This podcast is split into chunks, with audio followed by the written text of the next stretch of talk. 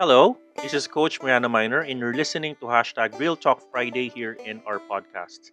I hope that this would help you pick up real life trader lessons that will further push and grow your trader's quotient and eventually elevate your level of profitability. Catch me up as well in my YouTube channel, Coach Mariana Miner. I hope to see you around, and thank you very much. Our topic for today is what you call the power of yet. Tatlong letra na kung isipin natin, it's a very powerful word. No? Isang makapangyarihang message. Isang word na kung isipin mo three letters, pero malalim yung kahulugan. Malalim, no? Um, and sa sobrang sikat ng salitang ito, lalong-lalo na sa United States, no? At sa ibang European countries, nagkaroon pa ito ng kid version. No, nagkaroon ito ng kids version uh, in fact, it was actually create it created a uh, Sesame Street song. Uh, ang sabi ng song na ito, uh, it's talking about the power of the word yet, no? Uh, there is a um, song that talks about, sabi ng song, have you noticed there's a theme catching fire around the world? It has to do with an itty bitty word that's making big waves. The word I'm talking about is yet. Yet yet. The superhero word is so super duper that even Sesame Street had to write a song about it. No? Gumawa sila ng uh, ng kanta para sa mga bata. And you know, it's a very important word na dapat sa mga anak natin, sa mga magulang diyan, no? It's a very important word na kailangan nating ilagay sa unang-unang uh, mentality ng mga anak natin. And I will talk to you about the power of the word yet in our real lives and in our trading. The power of the word yet in our real lives and in our trading, na pag ginamit natin, it would open a lot of opportunities. A lot of aha moments. No? Sesame Street, sabi nila, you know, they really cannot get away of the impact of the word yet, yung kapangyarihan ng word na yet they really cannot get away of that particular sketchy phrase. Pero tan- let, let's just try to let's just try to discuss first what is the word yet. How do we define the the wordings of yet? Anyways, before we move on, I would encourage you guys to listen to our Friday Real Talk. No? Minsan kailangan natin mag-reflect, you know, mag-pause before tayo mag-trade, no? Kailangan natin to once a week magkaroon tayo ng real talk conversation. Invite your friends, share this uh, podcast, share this, you know, YouTube video to your friends and loved ones para because we're here we're gonna be talking about hindi lang trading quotient, but sometimes you can actually apply some of the lessons in your real life. Some of the lessons in real life. Some of this could be very very useful. Useful sa atin. No? So please help me share the word share the trading news and sh- share the trading uh, reflection. No? So sabi ng Miriam and Webster, sabi din ng uh, Google, you know, obviously you click on this audio, sabi niya yet. Ang sabihin ng yet, ito ay isang adverb na nangangahulugan na up until the present or specified or implied time. You know? Similar ito sa word na so far, still even now as yet may similarity hindi hindi hindi kasing kahulugan pero maaaring ihalin tulad no um it's also working as a conjunction no but at the same time or nevertheless no sabi ng isang example if you put a context sabi niya the path was the path was dark yet I slowly found my way so meron siyang pag nilagay mo siya sa isang pangungusap nangangahulugan ito na meron pang karugtong. No, hindi pa tapos yung story, hindi pa tapos yung sentence. Diba? So sabi ng Merriam-Webster, sabi ng Google, up until the present or a specified or implied time. By now or by then. No? Sabi ng another sentence, I haven't told anyone else yet. No, in Tagalog, hindi no? Merong word na pa or PA. Nalala ko nung I, when I was in college, I have a professor in in uh, sabi niya sa ano to Filipino professor to, you know. Sabi niya sa subject namin, napakagaling niya magtagalog. Sabi niya, simula ngayon, aking inang iibahin ang ating asignatura sapagkat ako ay naniniwala na ito ay hindi sining ng pakikipagtalastasan. Ito ay sining ng pakikipagtalaktakan. At maaari nating ipakahulugan ang pakikipagtalastasan ng iba't ibang uri because dahil sa ang ating lengguwahe ay dinamiko at pwede nating iba-ibahin ang ating wika depende sa ating mood, sabi niya. So, tanatawa ako because uh, magaling siya magtagalog, na, magaling, mag, uh, marami siyang tinuturo sa amin. Sabi pa nga niya, alam mo ba, uh, Mr. Uh, sabi natin Mr. Miranda Miner, alam mo ba na ang isang salita ay may tinatawag na pagbabago, no? Kahit ang dalawang letra ay pwede mong uh, gawing salita tulad ng ma, pa, di, no? Ang mga morphoponemikong pagbabago. So I was like, I mean, I did not master Tagalog. Pero kailangan nating malaman, eh, no? Naalala ko lang yung story na yun. Meron ba ako isang naalalang istorya kung bakit importante yung mga syllables, no? Mga syllables, mga Uh, I mean, kasi sa ating Pilipino, ang syllables uh, may, may, may kahulugan. Eh.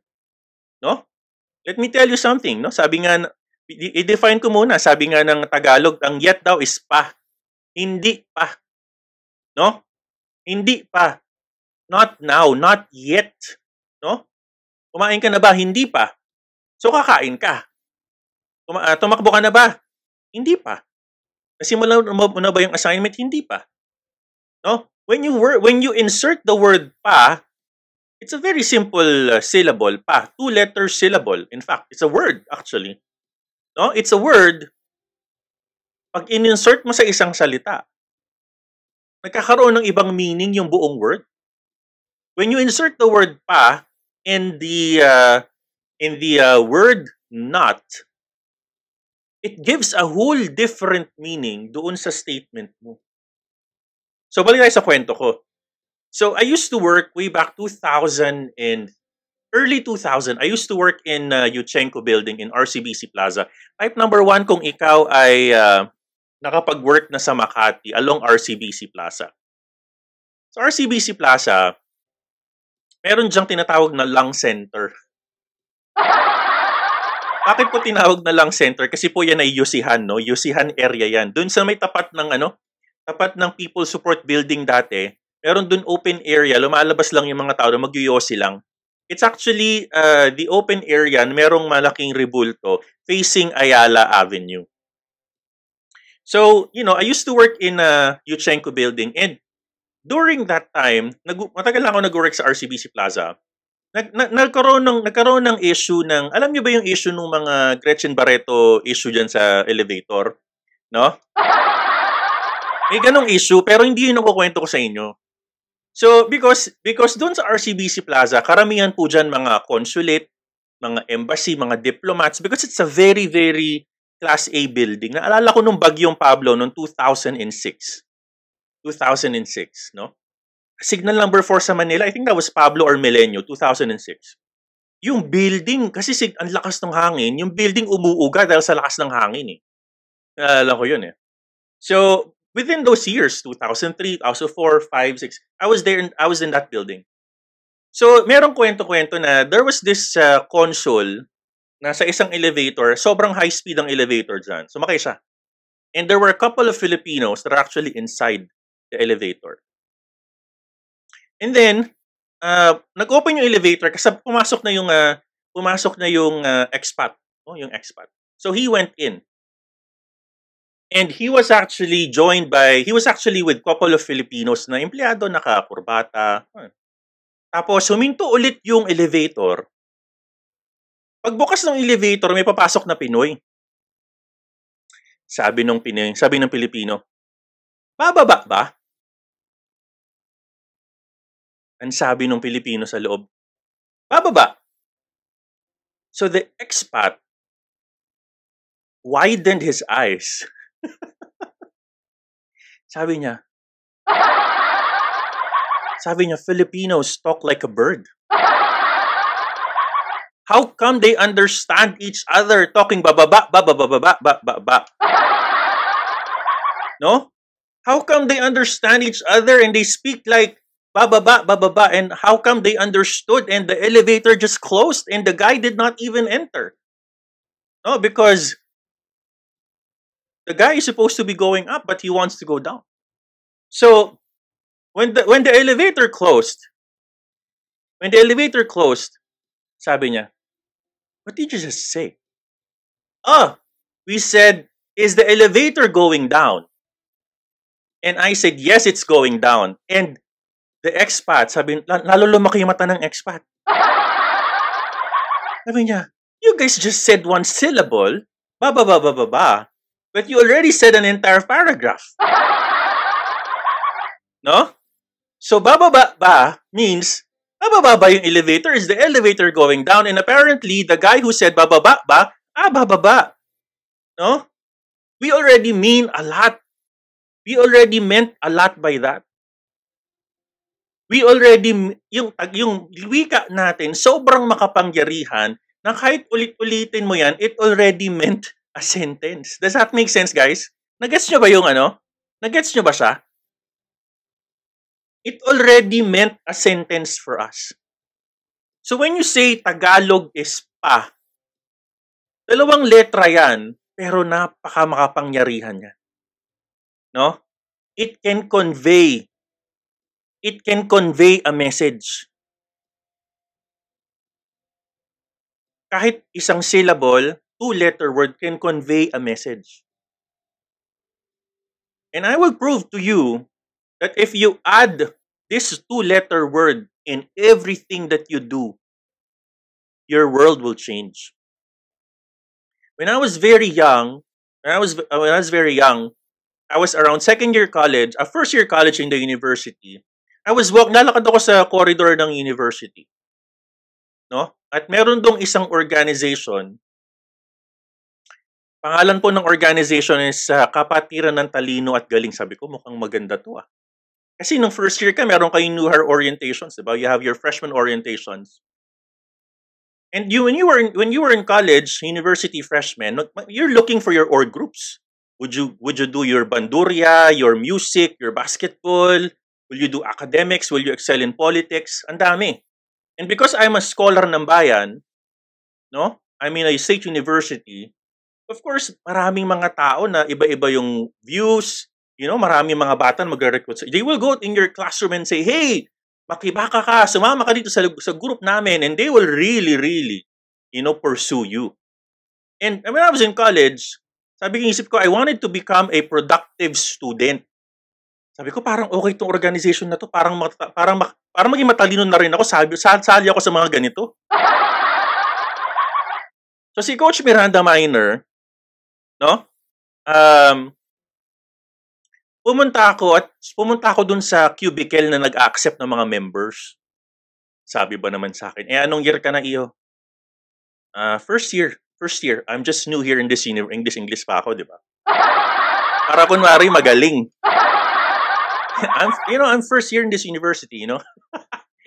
eh, sabi, eh, ikaw ba ay, oh, scholar po ako, tanggap po ako sa magandang universidad na to. At ako po ay natanggap na mataas po ang aking ah, ah, academic background dahil natanggap po ako sa magandang universidad na ito. Eh, hindi kami tumatanggap ng first year. Bakit po? Eh, kaya Dean's Lister ka ba, iho? President's Lister ka ba? Ay, hindi po. Kaka-start lang po ng school year. Eh, hindi ka, hindi ka pa scholar, huwag ka munang mag-member. So, ah, sabi sa akin, ah, okay. Okay. So, na medyo humina yung loob ko. Eh di after after uh, one uh, one semester, nagsikap ako. Kailangan maganda yung kailangan maganda yung yung, yung ano ko, yung uh, grades ko para makapunta kasi maganda yung maganda yung ano, maganda yung office, saka maganda yung nagbabantay. So kailangan kailangan matanggap tayo doon. Eh di napunta tayo doon sa ano, sabi, oy, ito yung class cards ko, ito yung ito yung registrations ko. Oh, I'm a dean's lister this semester. Ay, congratulations sa tanggap. Eh, wala na yung babae doon na hinahanap. Oh, natanggap ako. Hindi- Wala, wala na yung hinahanap kong babae. Hindi ko alam kung saan, saan siya napunta. Hindi natanggap na ako. Oh, talagang medyo pagka-dean's list na. Medyo yabang-yabang ka kunwari, know? Tapos, wala na hinahanap kong babae doon sa magandang building. Eh di, as the time go by, sabi ko, alam mo, napakagandang organization. I'll become the president of this of this organization. I'll become the president of this organization. Hindi pa ako ngayon. Hindi pa ngayon. I will wait for my time. Sabi ko sarili ko. I will wait for my time. Maghahanap ako ng maraming magandang babae na magbabantay doon sa harapan ng table. Para maraming ma, mag ano mag-inquire. Estudyante din yung psychology siya. Nakaputi lagi kaya medyo mukhang maganda at babangon tingnan eh, di ba? Makaputi, mga psychology students, di ba? So, di dumaan yung mga panahon, sabi ko sa sarili ko, I will become the president of this organization. Imagine mo, isa kang, isa kang taga Manila, nangarap ka, no? na makapasok sa isang magandang school and you actually uh, uh, aspired to become the president of the entire academic uh, scholarship group. Ganda na pangalan eh, Kapatiran na Talino Kataga. Kapatiran na Talino Galing. No? So I never gave up on my dreams. You know, fast forward when I was in my fourth year, I used I, I became the president of the honor society of the entire university. You know? Kahit sina kahit sinisi kahit uh, sininghalan ako nung uh, first year ako na yung, ay, hindi ka pa, for, hindi ka pa ano, qualified. Ah, di okay lang. Basta may magandang babae ako inaantay doon sa, sa, sa kabilang table. So I became that and, and uh, the rest is history. You know, during my time in that university, it was the first time in my time that the, the, the Supreme uh, Student Council was never uh, an activist. The Supreme Student Council was never an activist. And during my time, yung time po namin, that was that that was for me the most successful time ng org, ng, ng student organization doon sa school na yon. I'm very very proud of that. Pero ginamit ko yung word na pa dahil alam ko hindi ko pa oras. Hindi ko pa time. Pero hindi ko sinabi sa sarili ko na hindi ko time. Hindi na ako sasali. I never said that to myself. So, in those stories, malalaman natin na kapag gumagamit tayo ng word na pa sa ating buhay, we're not closing our doors. We're not closing our doors. Hindi tayo nagsasarado ng ating pintuan kung ano ba yung pupuntahan natin, ano yung gusto natin sa buhay. Alam niyo ba guys, ako bilang tatay ngayon, isa sa mga salita na nag-work wonder sa akin is how we use the word pa sa ating mga anak. Kayo ba bilang magulang, pag sinabi ba ng anak ninyo na, Daddy, I would like to ride a bike. Pag sinagot nyo ba siya ng, No, you don't know that. Versus, sagutin nyo siya ng, You don't know that yet. Meron ba pagkakaiba? Guys, can you can you ano, can you help me here? Meron ba siya pagkakaiba? Listen listen carefully sa sasabihin ko in Tagalog. Kunwari, ito na yung anak sa anak ni uh, your, your your daughter or your son ask you, "Nay, tay, um, pwede na po ba akong uh, pwede na po ba akong ano mag uh, mag mag summer school, mag swimming?" Pag sinabi ko pong hindi, and another answer is hindi pa, what will your what will your child think? Pag ginamit ko yung word na hindi versus na hindi pa, may difference po, di ba? And most especially if your children go to you and start talking about their dreams, start talking about their aspirations. When we say no versus saying not yet, The word yet is a three-letter word in English and a two-letter word in Tagalog na napakalaki po ng pagkakaiba. In our lives bilang adults, bilang adult learners, minsan sinasabi natin hindi ako successful.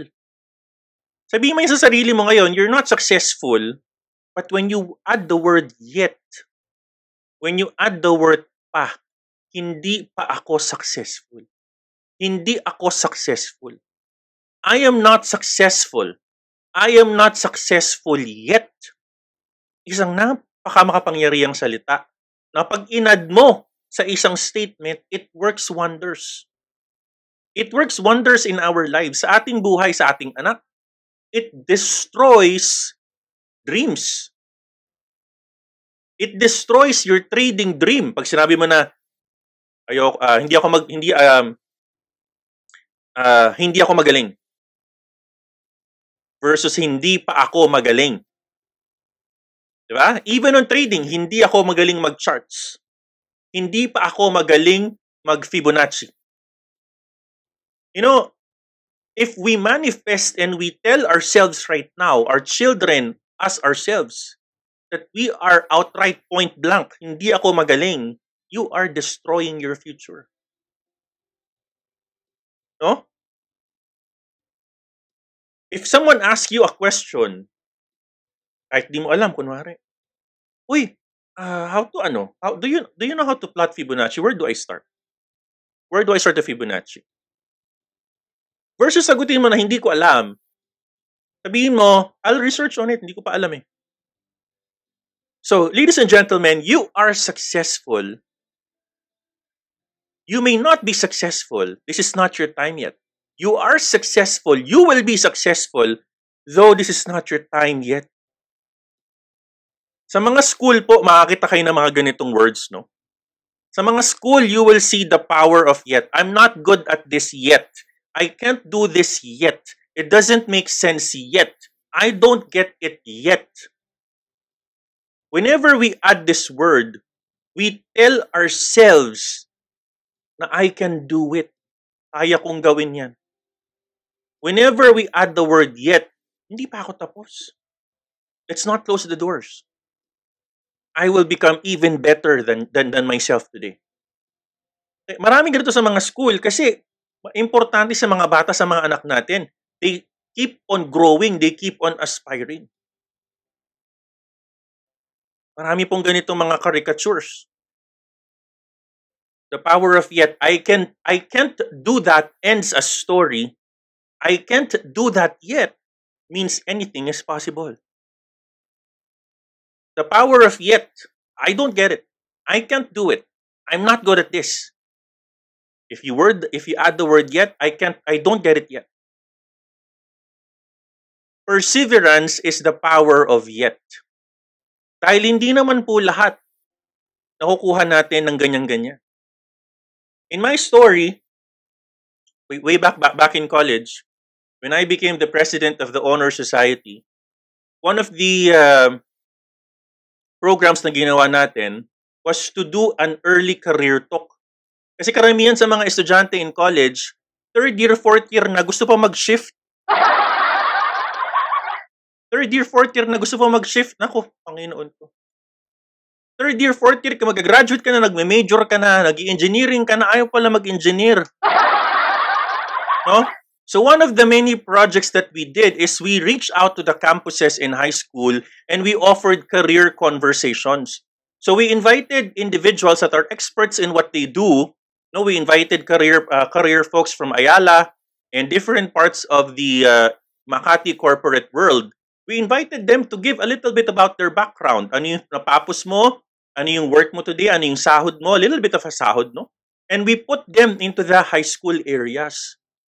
It was a very successful project kasi at least nakatulong kami sa around 200 high school students na naghahanap ng kanilang career direction.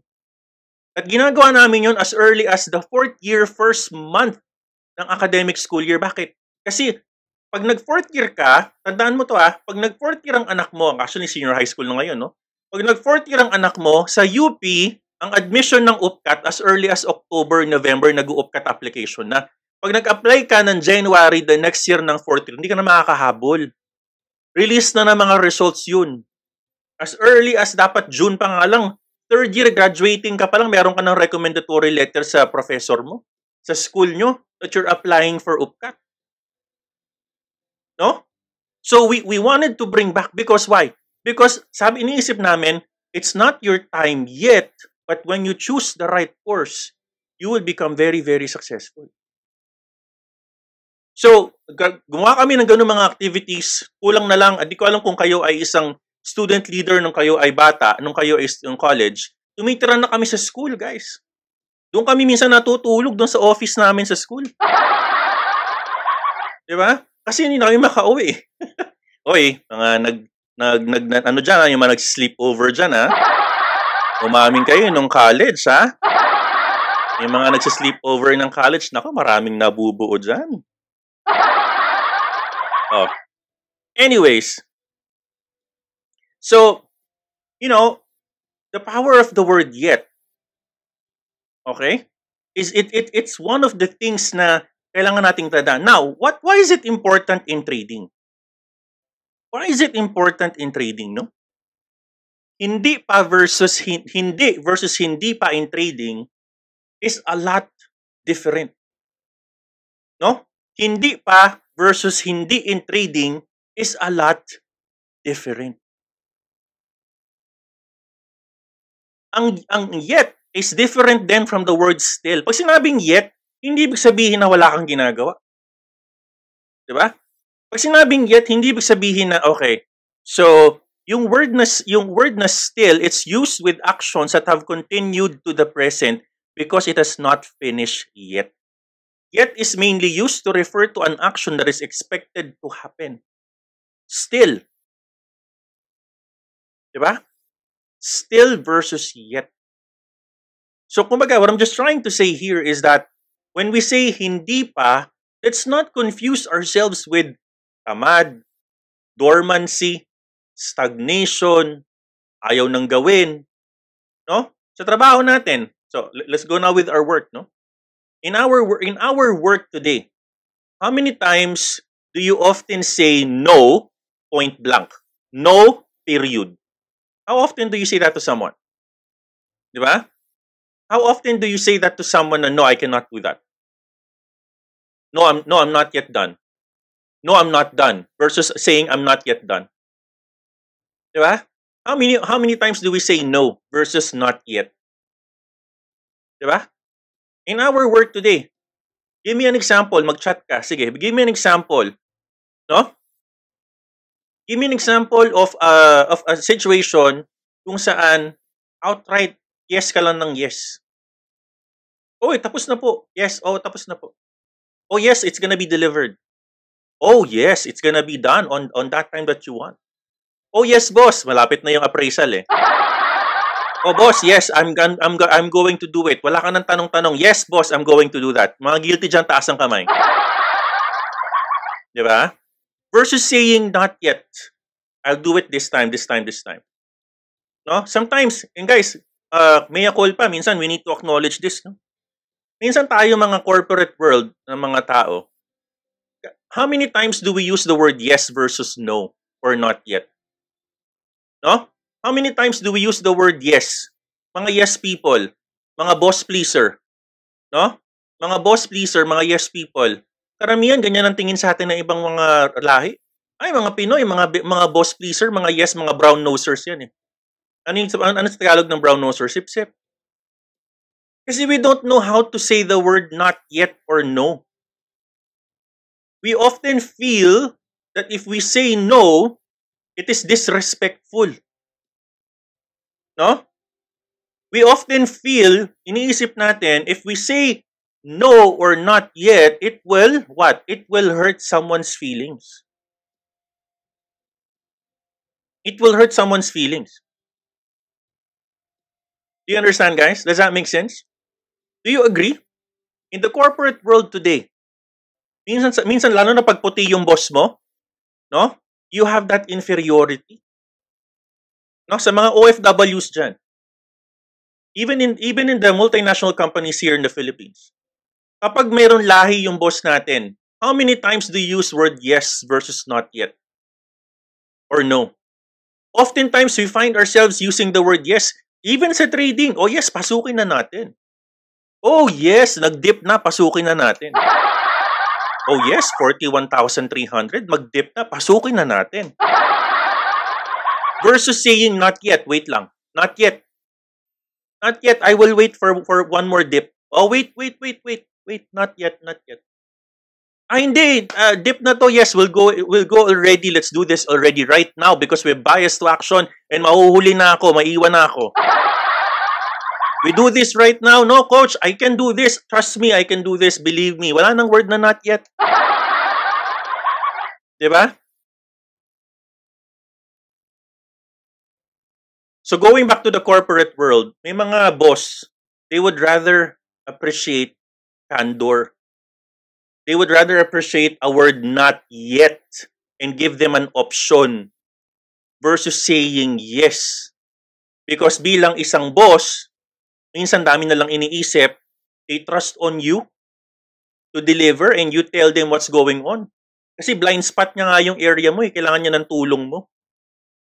No? Now, let's move on. Bak, importante ba ang yet sa, sa trading, guys? Tingin mo, sa lahat ng diniscuss ni Coach, tingin mo, mukha sa elevator, doon sa owner society, doon sa corporate world, tingin mo sa anak natin, tingin mo ba ang word na yet is important? Importante ba ang word na yet sa trading? Sige nga, comment down below. Type number one if you think yet is important in trading. We will have a little bit of a quiz. No, meron tayong participation dito. Little bit of a quiz. No? Sige nga, is yet important. No? It's yet important.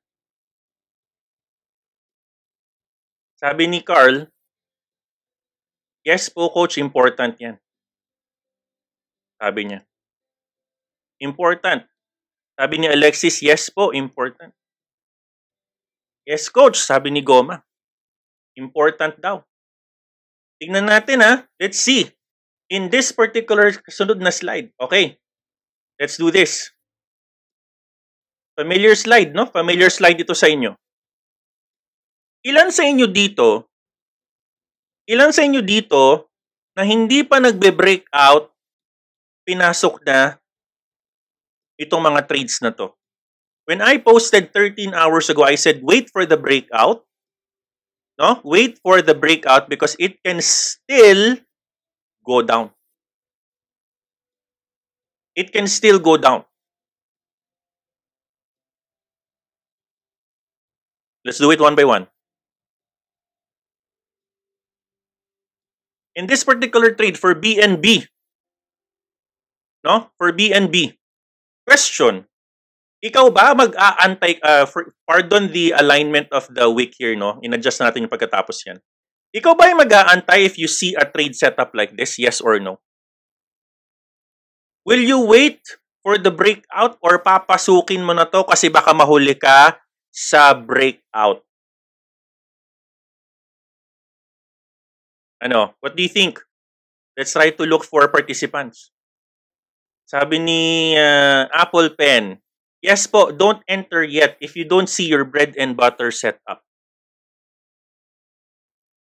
No? Hey, Choi! Yun si Choi. Hello, hello, hello. I missed you so much.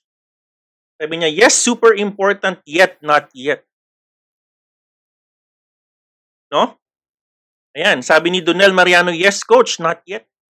Sabi ni Martin Legaspi, not yet, coach. I trust our system, so I'll wait for the breakout. Seryoso ba kayo? Kayo ba talaga ay mag-iintay ng breakout? O may mga iba sa atin guilty, ay kating-kati na yung kamay ko, papasukin ko na.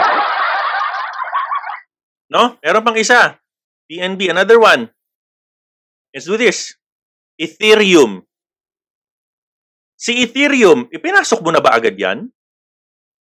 Magkatapatan tayo dito. Pinasok mo na ba agad o hindi pa? Pinasok mo na. Pinasok mo na eh.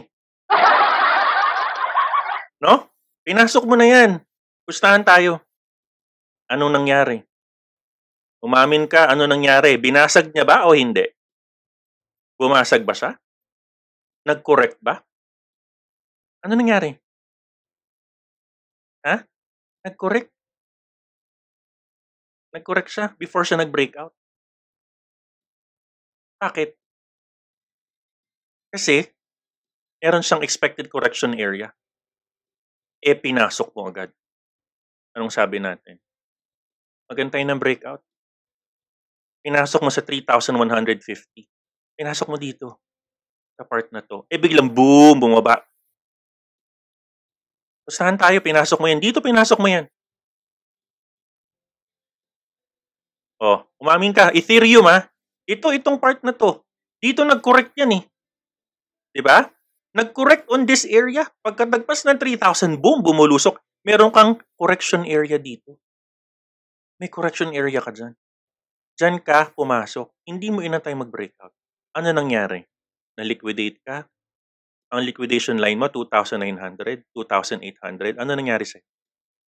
Ha? Na-liquidate ka, no? Diba? Because sometimes, it's hard to accept that whenever we, whenever I say you need to wait for the breakout, you don't wait for the breakout.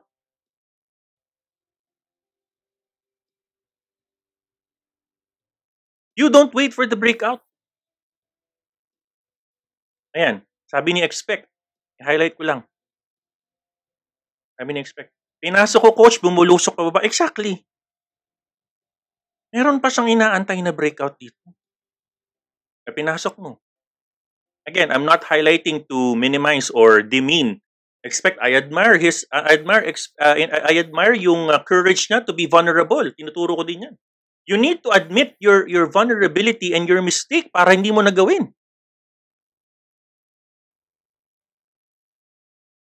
Ano pa? Meron pang isa.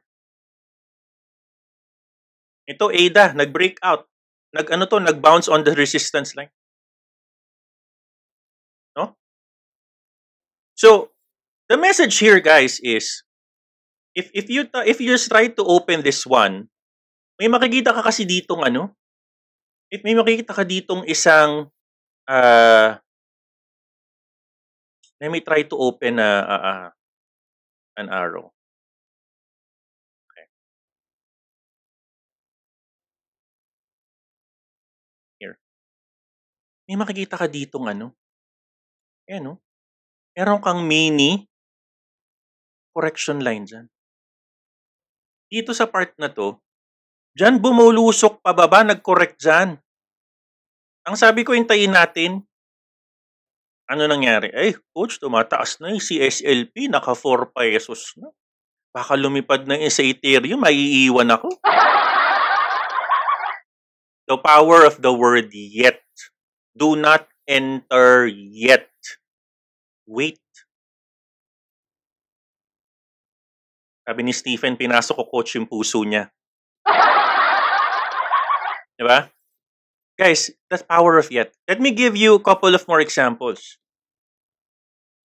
Adding yet in our trading is like riding a bike. We have some training wheels.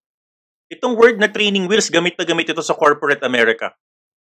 Sometimes we need to have nesting period, incubation period, internship period, OJT period. Why do we have those type of words? Why do we have, guys, in the corporate America or even in the Philippines, why do we think we have training, nesting, OJT, internships? Why do we have those types of, uh, even for doctors, by, by the way? You know, one of our family relatives is a doctor. Why do we have residencies? Ba't hindi ka agad pwede maging doktor? Why do you have extra two to three years for your uh, for your specialization? Ba't hindi na lang pwede kahit sin doktor mag-opera? No. Because they're not yet ready. They're not yet ready. In our lives, in our corporate, sino mga nasa corporate dito? Why do we think we have some internships? Why do we have probationary periods? Because we're not yet ready. It's not yet. Not, I'm not saying you're not qualified. We're saying we need residency, specialization, training, university, elite university, etc., etc., etc., for you to become an effective trader. I'm not saying you are not ready as a trader, you are not yet ready to become a millionaire. You're not yet ready to become successful. You will be successful, but not yet. You will wait for your time. You will wait for your time. We will not say you're not you're not ready, you're not qualified. No. We will not say that. We will say you're not yet qualified. Pag may isang tao nagsabi sa'yo, you're not qualified, versus saying you're not yet qualified, Mr. Miranda Minor, what will you feel? of course, you will feel you have a hope. Meron ka pang opportunity to become very successful because someone gave you a chance by inserting that one word yet. And all of us need to exercise this. We need to be very careful in what we say, guys. Whenever we talk to our friends or relatives, to a co-trader, we don't say no. We don't say no. Di ka magaling. No. Mali ang ginagawa mo. No. That's not good. We tell them, right? You tell them you're not good yet. You get training. No? Sometimes we owe it to our friends, to our relatives, to tell them what is what is the age going on. I mean, what the age is going on. But we don't destroy their morale by saying no. Let me give you a few examples, and this is going to be where I will wrap up my discussion for this Real Talk Friday. And I hope this can inspire you guys.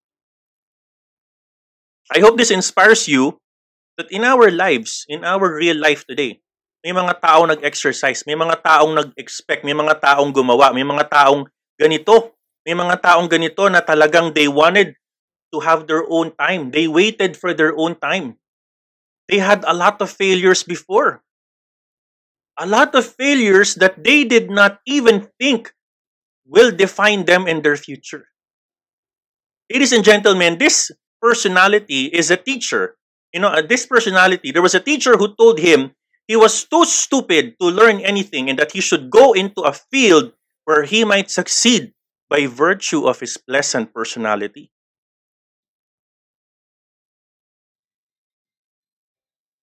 A teacher told him he was too stupid to learn anything and that he should go into a field where he might succeed by virtue of his pleasant personality.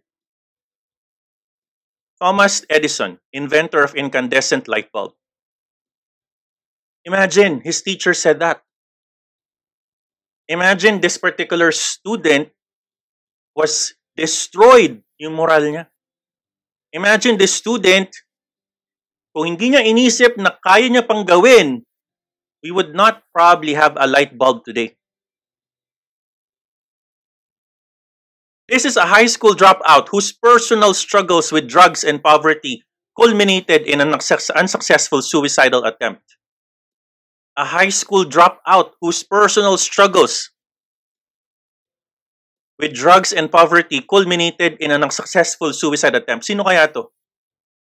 This person is Eminem, a 13 time Grammy Award winner, sold over 90 million albums worldwide. Sometimes we feel that we are the most unsuccessful person in the world. Sometimes iniisip natin, naku, wala nang pag-asa itong buhay ko. Parang wala namang kwenta itong trading. This is not for me. Sometimes iniisip ko na parang ako na ba yung pinakamalas na tao sa mundo? Minsan iniisip natin, are we the uh, uh, the jinxed person in the world? Wala na, wala na tayong wala na tayong uh, para wala na tayong para mabuhay. Another person, a 30 years old, marami siguro sa inyo 30 years old right now. At 30 years old, he was left devastated and depressed after being unceremoniously removed from the company he started. Sino sa atin dito minsan ng ganyan? We received the most humiliating, embarrassing situation in our career. Minsan ganito tayo. Or minsan di man tayo tanggalin sa trabaho. Minsan we feel we made a very terrible job. We made a terrible job and we could never, ever, ever be able to recover ourselves.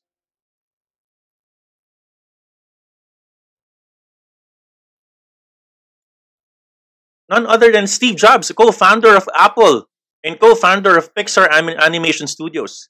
He was removed from his job when he was 30 years old, but he did not give up, ladies and gentlemen.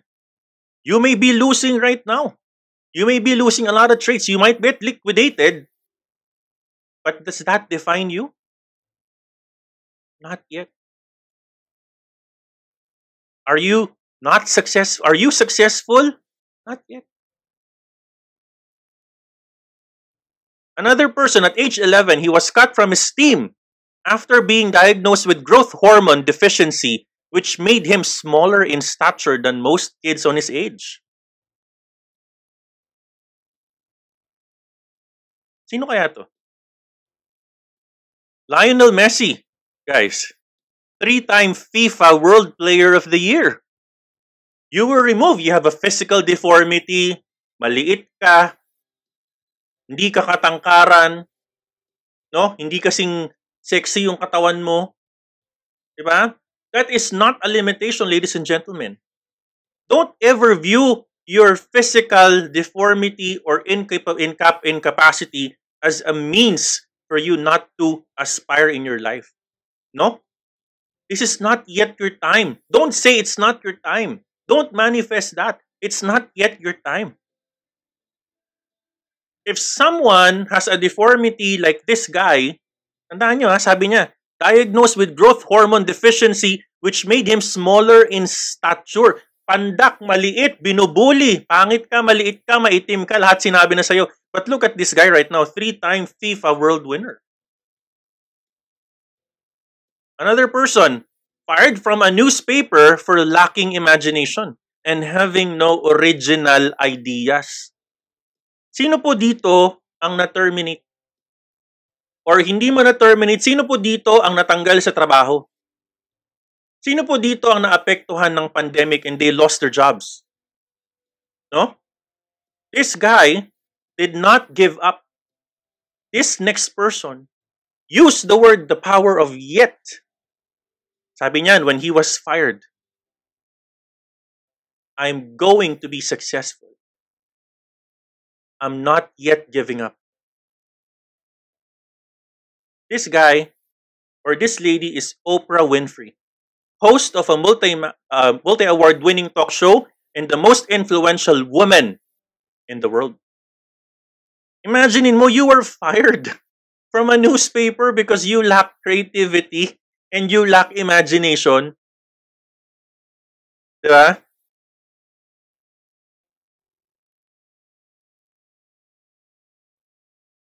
Sometimes some some of us are like this. Uy, wala kang originality.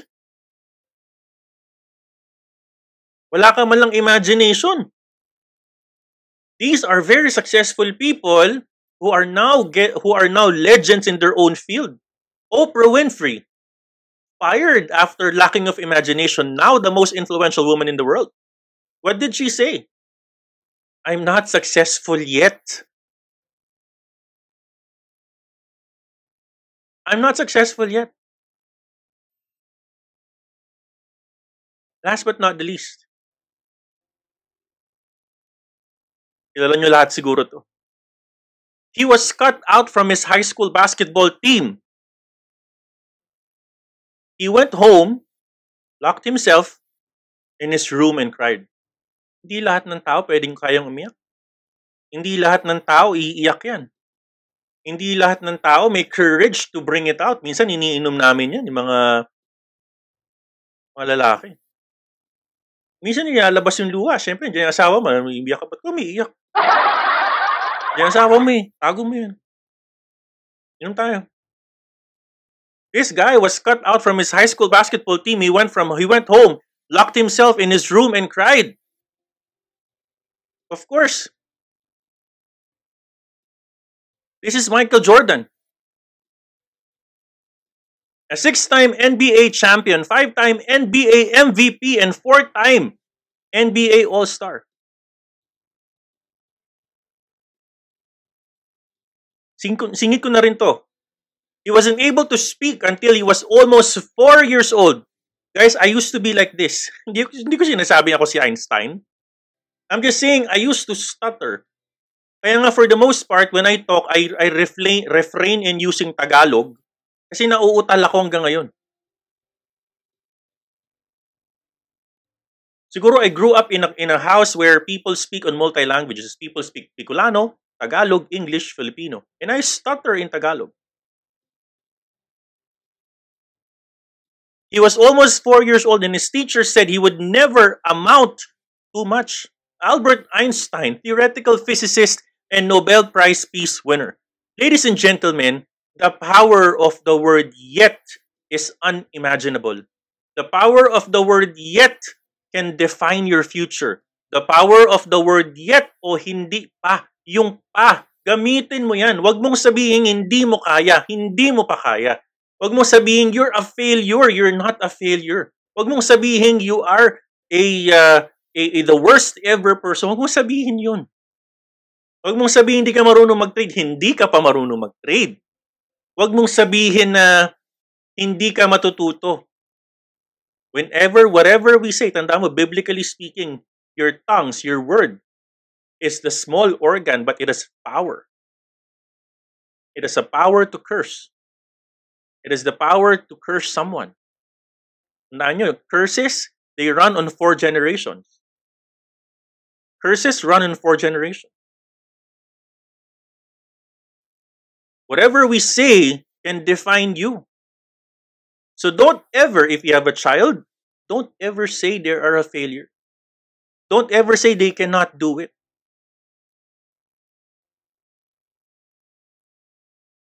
Always think that you can do it.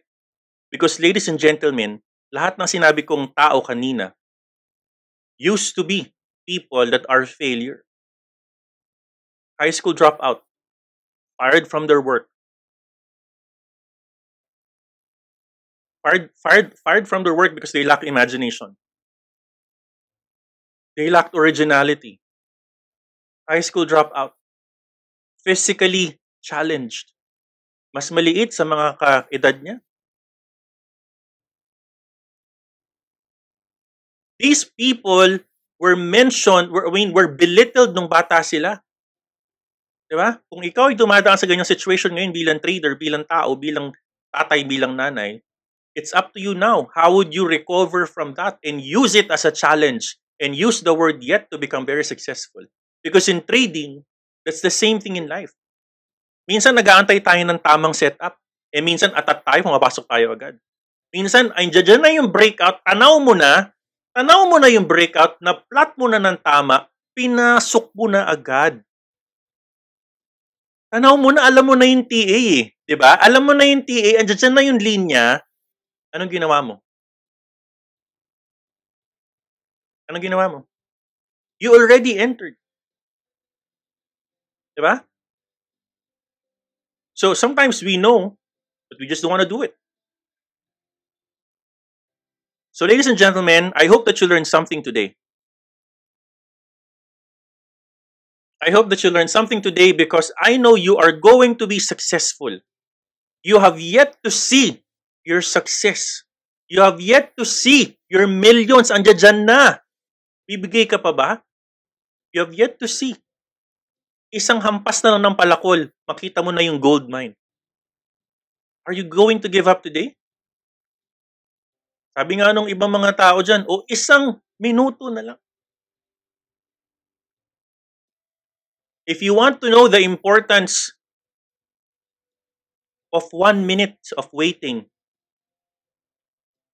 if you want to know the importance of one minute of being ahead of time, ask someone who missed their flight. If you want to know the importance of a second,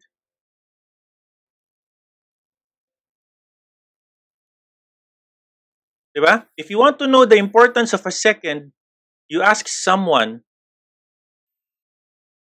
that missed that three-point shot.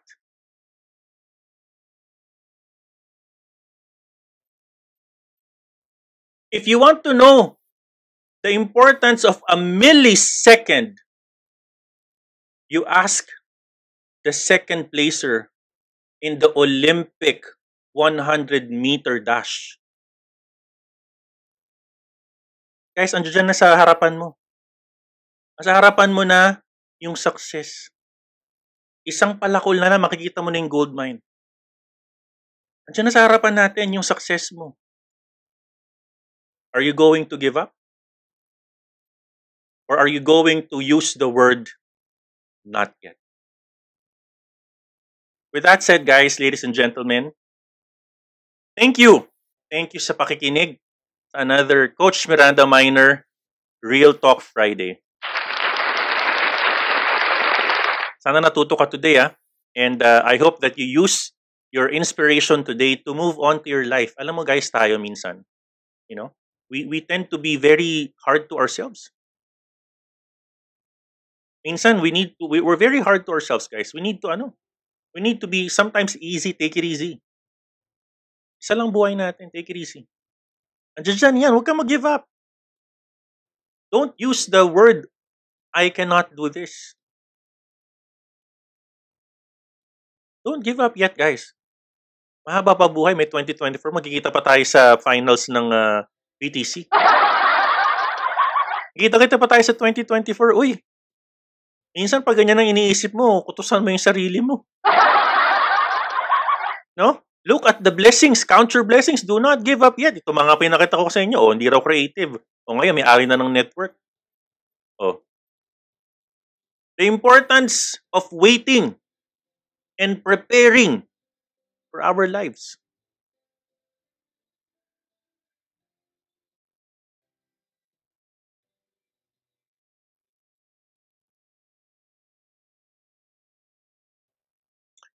With that said, guys, maraming maraming maraming maraming maraming maraming salamat.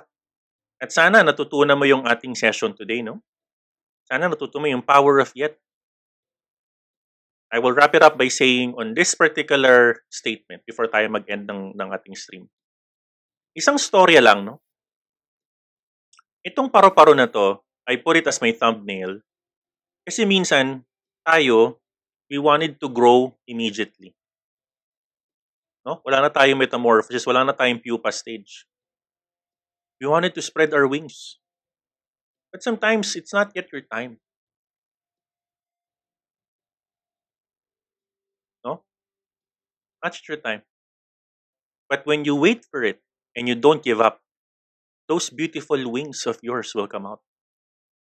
You would imagine an ugly caterpillar will become a queen of all the plants because siya yung responsible you know, of spreading all the seeds for the flowers to grow. You're not a caterpillar, you're a caterpillar yet. Because you will you'll you'll soon become a very, very beautiful butterfly. With that said, guys, maraming maraming salamat and have a good rest of your Friday. Good night, mga ka-traders. Mahal ko kayo. I love you 3000 and take care and good night. Bye, guys.